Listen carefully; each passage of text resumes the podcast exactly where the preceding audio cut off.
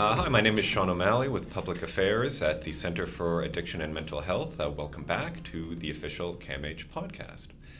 Today, uh, we are going to be talking about the uh, annual uh, Rendezvous uh, with Madness festival um, that will be running from October 10th until October 21st. this is the 26th year of the festival. it's long been associated with, with Workman Arts here. Uh, it, uh, I believe it started as a film festival, but now it has uh, gone beyond uh, film uh, into various uh, other art forms.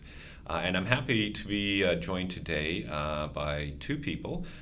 first, sitting to my left is the artistic director for Workman Arts. Did I, Kelly Straughan, did I get your title correct?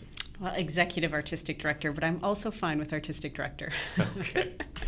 Uh, and I'm also uh, pleased to be joined uh, with Catherine MacLellan. Uh, she is a singer songwriter uh, from Prince Edward Island. Um, so was her father, and that is the subject of a documentary film um, about um, the two of them.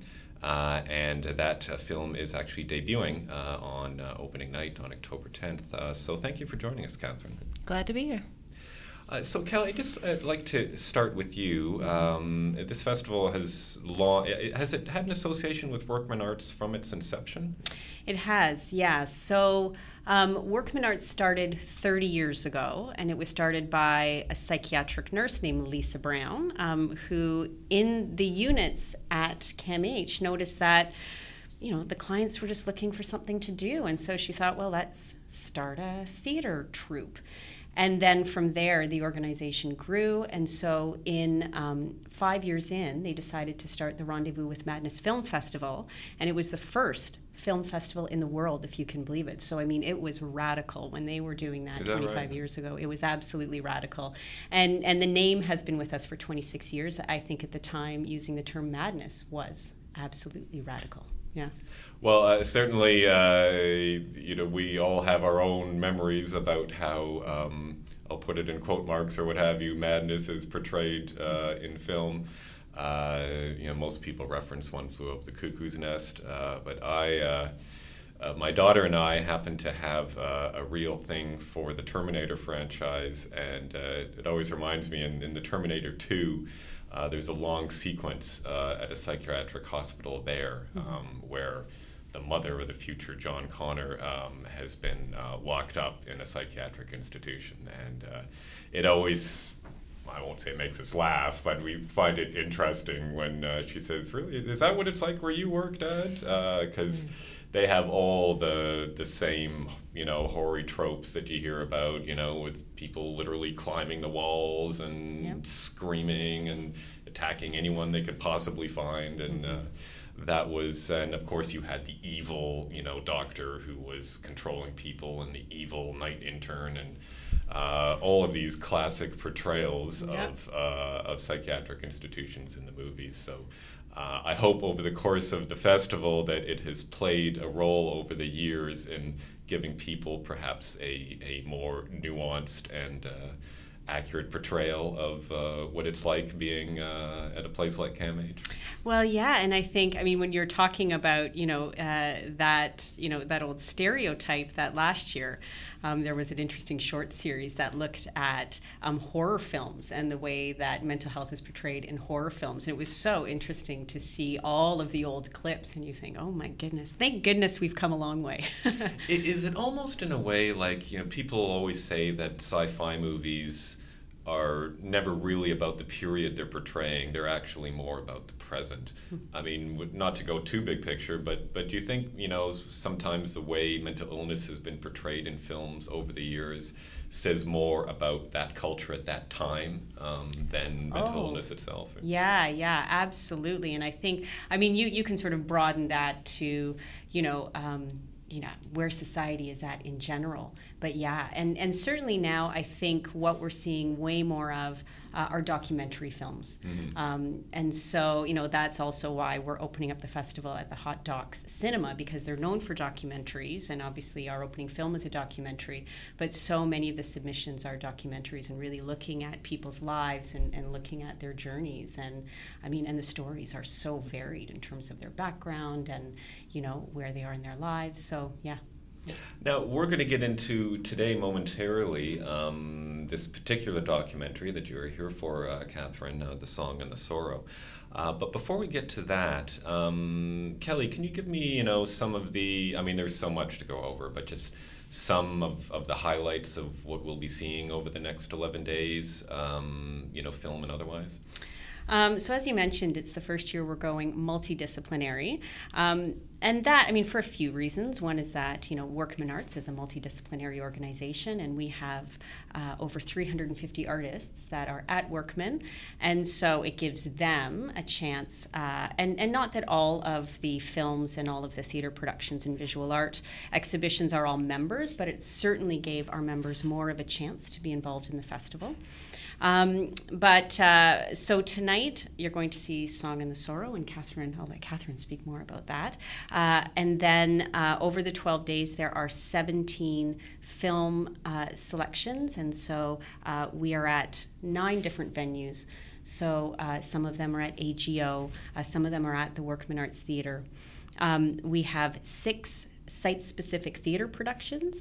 And so that's taking place as well all throughout um, the west part of Toronto. There's actually a show happening at CAMH uh, in what we're calling the atrium space in the community center. So that one's quite interesting because uh, Brad Nessick, he was the artist in residence with the education department.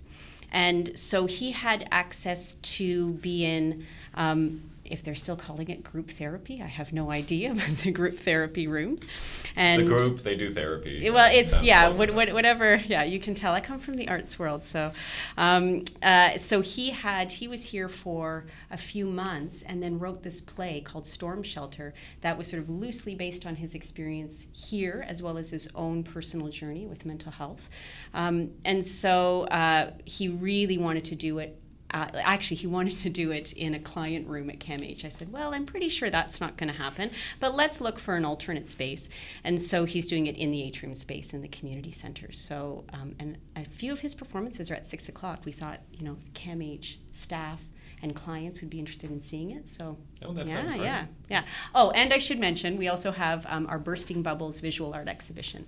So that opens tomorrow at the TMAC space, which is the new Toronto Media Arts Center space really close to the CAMH Queen Street site. It's on Lisgar Street. And so that features eight artists. It's quite. Um, it's more than art on walls. It's really interactive media arts. There's one that is actually more like performance art that you can take part in. So, yeah, there's a lot happening at TMAC as well. Oh, it's exciting. Mm-hmm. Now, when you say you have 350 members at Workman Arts, mm-hmm. um, then would they all have lived experience in one form or another with mental illness or addiction? Yeah, so to become a member, the f- first they have to have an artistic practice because um, we're a professional arts organization and so they really have to meet us with some history of an art practice and uh, and then they have to identify as having lived experience. We don't ask for a diagnosis we don't ask for a referral we don't ask for proof other than them telling us they have lived experience. Um, and from there we show them our facilities and and you know what we have on offer and what we can do for them because we have free classes that run every day. We obviously obviously have Rendezvous with Madness. Um, we have a large exhibition that happens in March.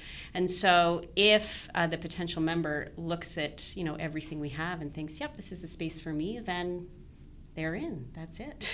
now, I remember you telling me in an earlier conversation uh, that one of the most uh, popular things that uh, members or even clients like to do in relation to Workman Arts uh, is improv.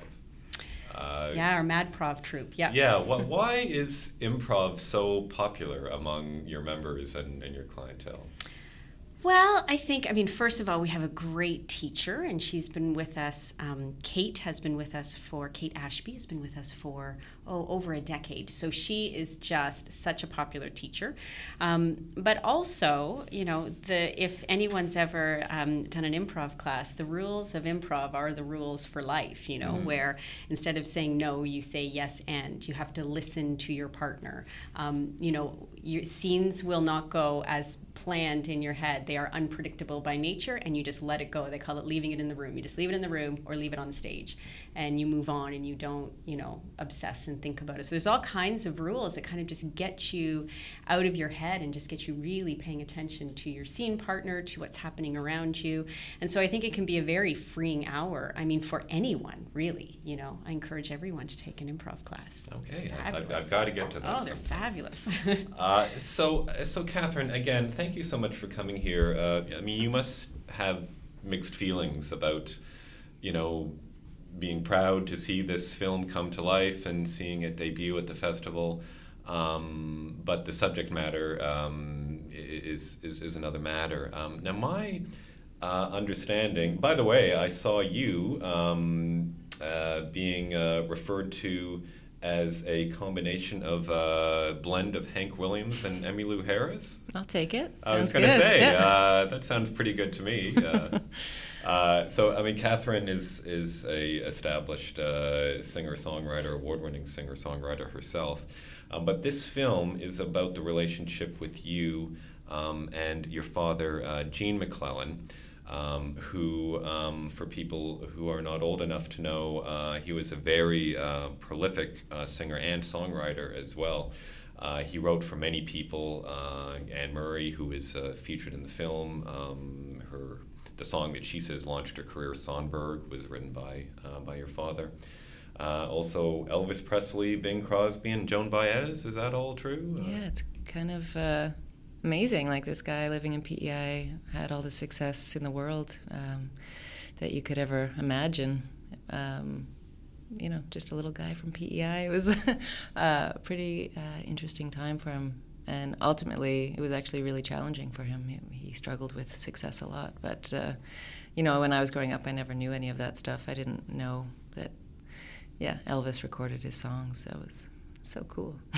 now, how did this uh, project come about? Uh, the the director is was she a friend of yours? Did you know her already? Yeah, um, Millefiore Clarkes or Mila is uh, a friend from PEI. She's a film director. She's she and I have worked uh, a fair amount in the past, mostly with music videos, doing small projects, and um, she approached me about doing um, basically a film that would kind of look at the relationship of a, a father and child, you know, the father who had all the success and the child who's kind of following in the footsteps. And um, she could relate to that from her own experience of having, you know, a large father uh, in the world. And uh, when she brought that to me, I thought, yeah, that, you know, it'd be interesting to delve into my relationship with my dad, but it would be more fulfilling for me if we could kind of look at the mental health aspect of it and try to figure some of that out and bring that to the light. So that was how it started. Well, uh, it's I mean, as it coincidentally, I um, I I have um, some similarities with you in that I uh, before I came to CAMH, I had a career as a journalist and a writer, and um, I grew up uh, with a father who was uh, quite a well-known writer himself. So I had that similarity in ending up in the same career path as he was, and always being referred to as the son of.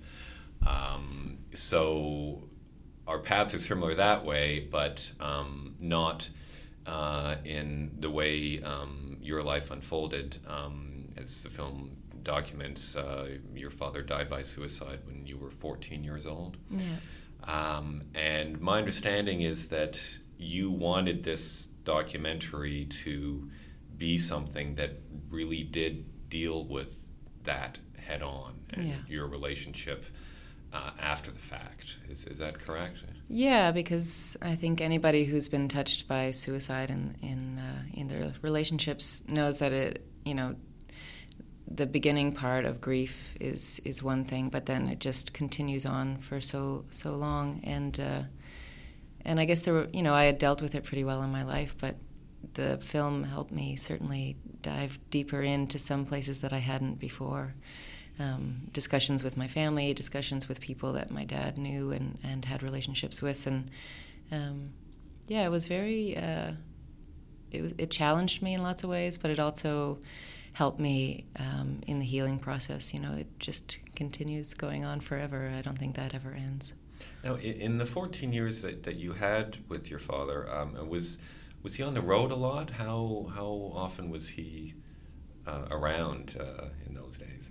He'd go for you know two or four or six weeks sometimes away. Um, but when he was home, he was just home, and I feel like that kind of was a really good trade-off. You know, when he wasn't around, he really wasn't around, and it was you know there was no FaceTime or um, cell phones back then, so it was uh, you know he'd give us a call every once in a while, but mostly he just disappeared. And but when he was home, he was with us all the time, and he didn't have a day job that he had to go to, so it was uh, was pretty lovely.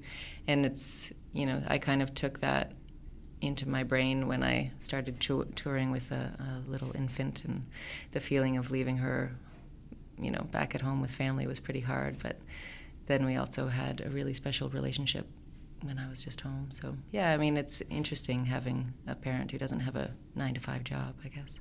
Well, how how how much did you know um, about what he was going through, the depth of his pain while he was alive? No, I knew nothing. You know, I really didn't know anything. I didn't even know why he was um, in the hospital at the end of his life. I, you know, there was something up, but we didn't talk about it.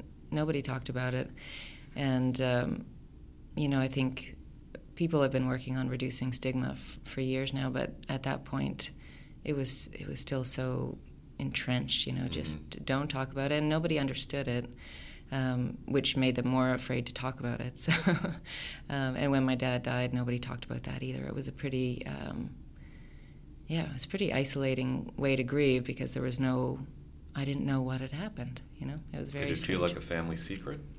it did in a way. Dealt with after his death. Yeah, in the way that nobody approached us or talked to us about it. Even you know, taken to a counselor after my dad died, and the counselor gave me a checklist of things like, "How do you feel? Like, are you you know?" And I checked what was the right answer. I thought for every little box, and after he's like, "She's good," you know. So there was no. I didn't process it with a therapist. There was none of that. It just kind of was something we all dealt with very quietly and separately. Now, did you, and I don't know if you came to find this in the course of doing this film or, or over the years, but how much of a sense did you have that that your mother or uh, or the other artists that he worked with, um, how much did they know about yeah. what he was dealing with? I think that was my big question. You know, that was what I wanted to find out, and I was greatly disappointed to find out they didn't know anything about it. I was like, how is this possible that you know you could have known him for most of your life and you know I guess they knew he was sensitive. You know that was the word they used, but mm-hmm. it didn't. You know, it never made them think he's depressed or you know he's struggling with his mental health. My mom knew more than anybody, but she tried to protect us from it. So that was the reason she gave for not talking about it at the time.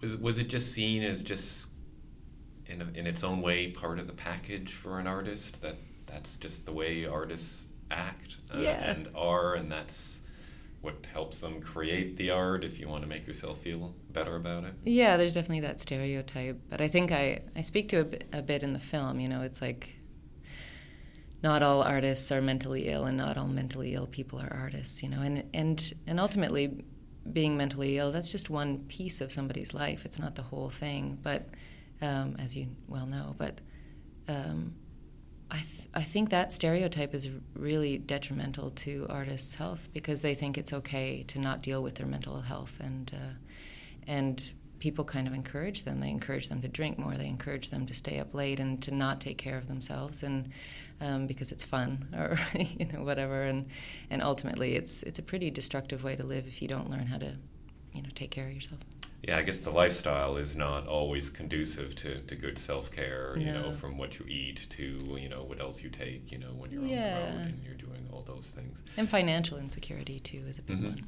Yeah.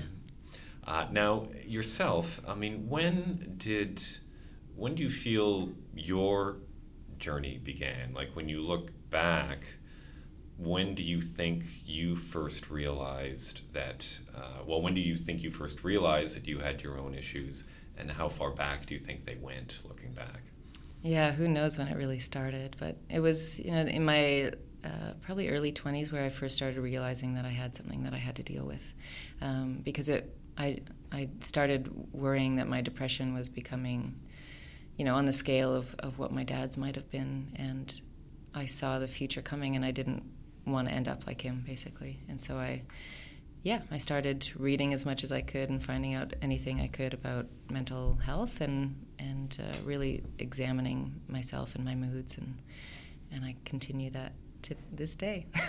so then there was a, a, gap of most of your teenage years between the, the grieving over the death of your father mm-hmm. and then you know starting to deal with your own issues um, as well.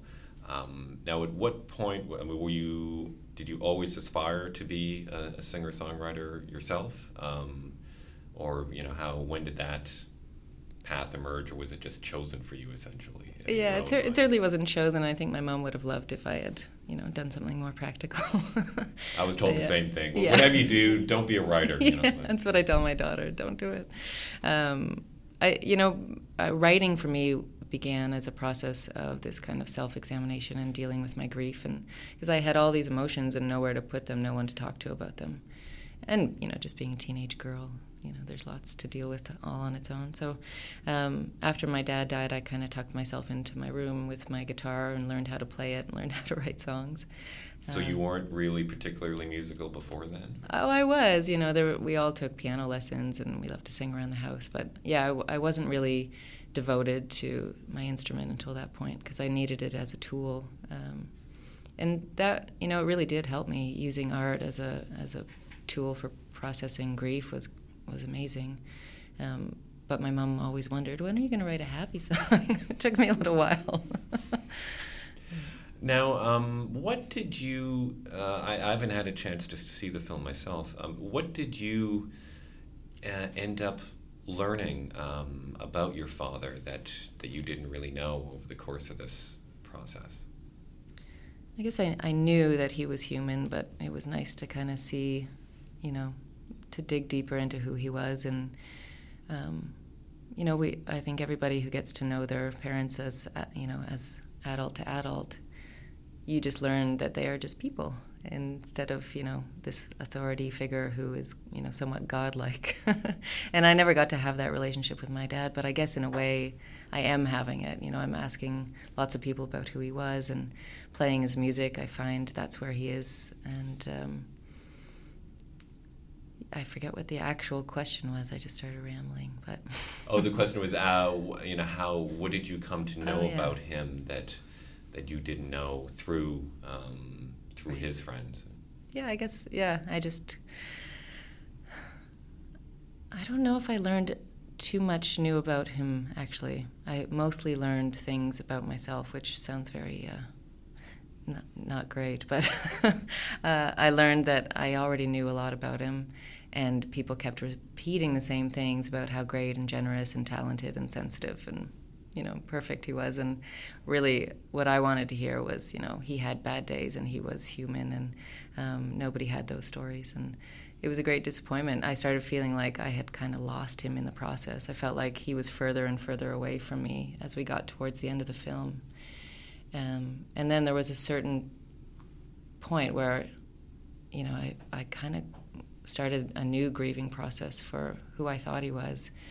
Um, and then, as you know, in the in the film, it kind of shows me uh, working on this stage show about my dad's life and his music, and it was doing that that I realized, you know, his spirit is still in the songs. Like that's where his personality, his sense of humor, you know, all the wisdom he could give me are all in his songs, and so that was a really a big transformative moment for me, realizing that he was still quite alive and well in that in there. Was he a funny guy? He was a he was a very funny guy. He loved uh, well, he loved improv.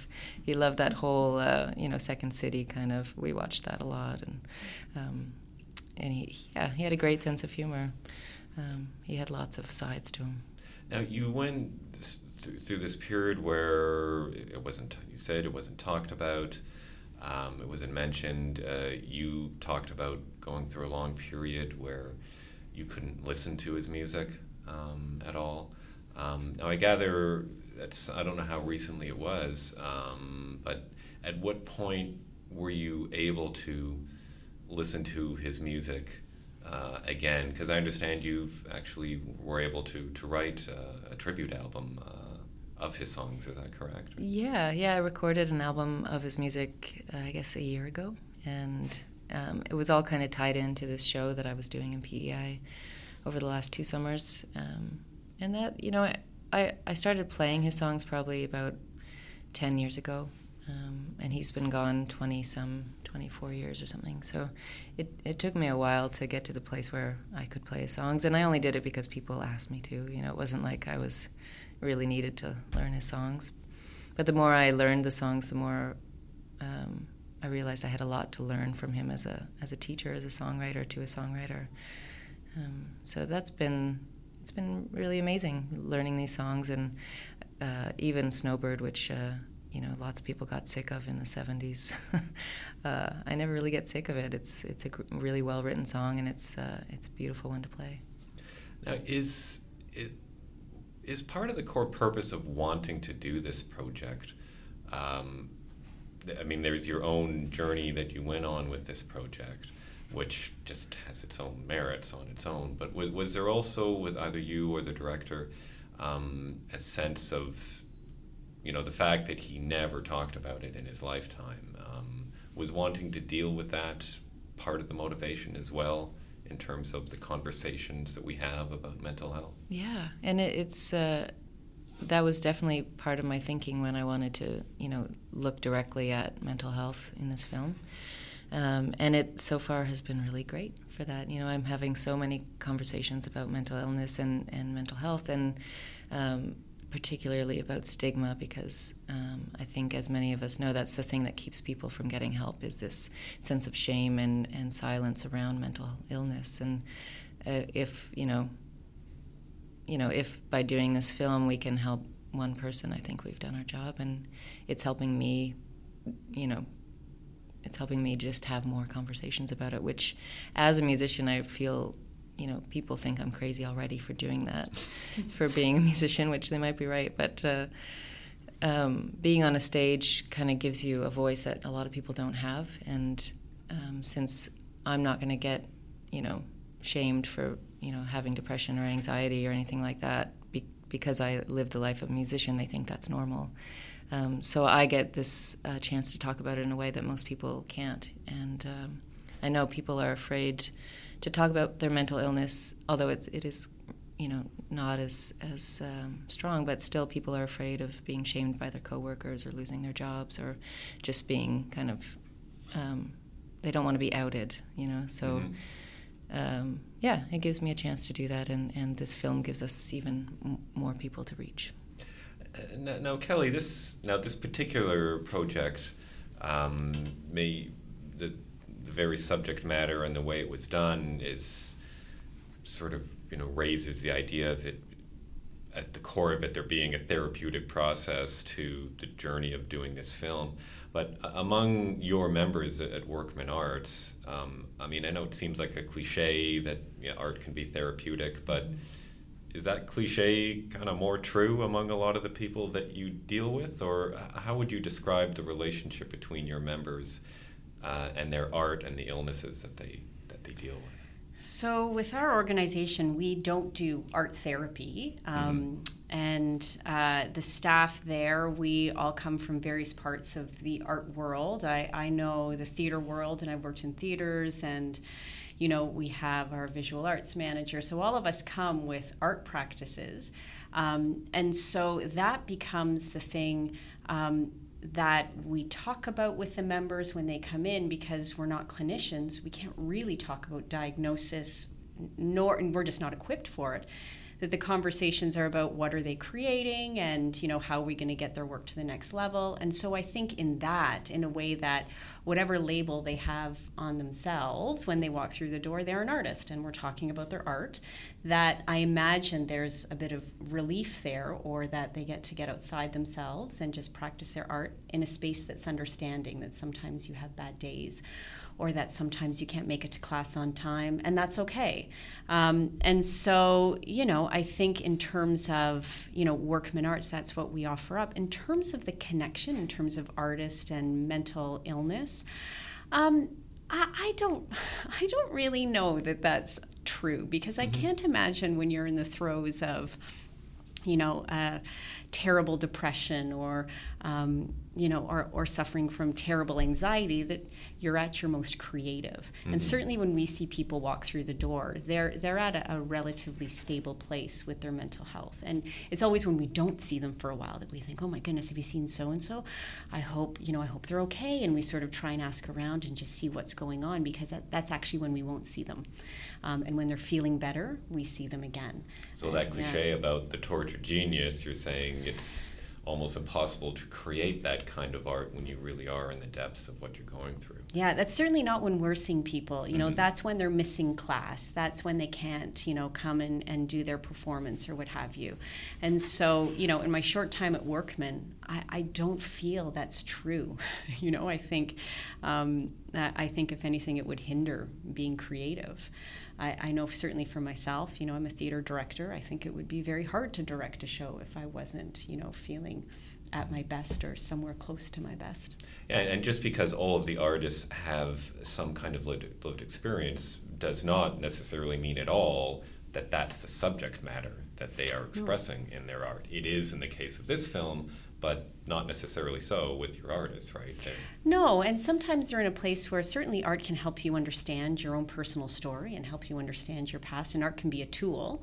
And so, you know, certainly we'll see, you know, visual art that's on that topic or films, but not all. Yeah, and sometimes, you know, what um, what they're working on really is something else completely, another part of their lives, or you know, or someone else's life or someone else's story. Yeah, well, as, as we know now, uh, Charles Schulz, the writer of the Peanuts cartoon for 40 years, uh, we now know he suffered from depression his entire life. Mm-hmm. Uh, but but either then the occasional sketch of Lucy, you know, charging five cents for psych- psychiatric sessions. Mm-hmm. Um, most of his comics were about Snoopy and uh, and that kind of stuff. Yeah, so, and you uh, can imagine that maybe doing that was something that that for him maybe kept him in a good place. I have no idea if that was something that, you know, kept him from the depths of depression. Who knows? Well, uh, thank you, Kelly. That's been Kelly Straughan uh, from Workman Arts. And uh, thank you so much, uh, Catherine, uh, for, for joining us. Uh, it's been Catherine MacLellan, and her documentary um, is The Song and the Sorrow. And it debuts at the opening of the Rendezvous with Madness Film Festival, running from October 10th to October 21st. so thank you for listening. Um, if you happen to be in Toronto or in the GTA, um, say there's lots of stuff going on here for uh, for the next 11, 12 days. So. Um, you know, plenty of opportunities. They can go to workmanarts.com to get their tickets to see Song and Sorrow. there you go. Thank you for that, Kelly. Uh, and thank you, all, uh, the listeners, for joining. This has been uh, the CAMH uh, podcast.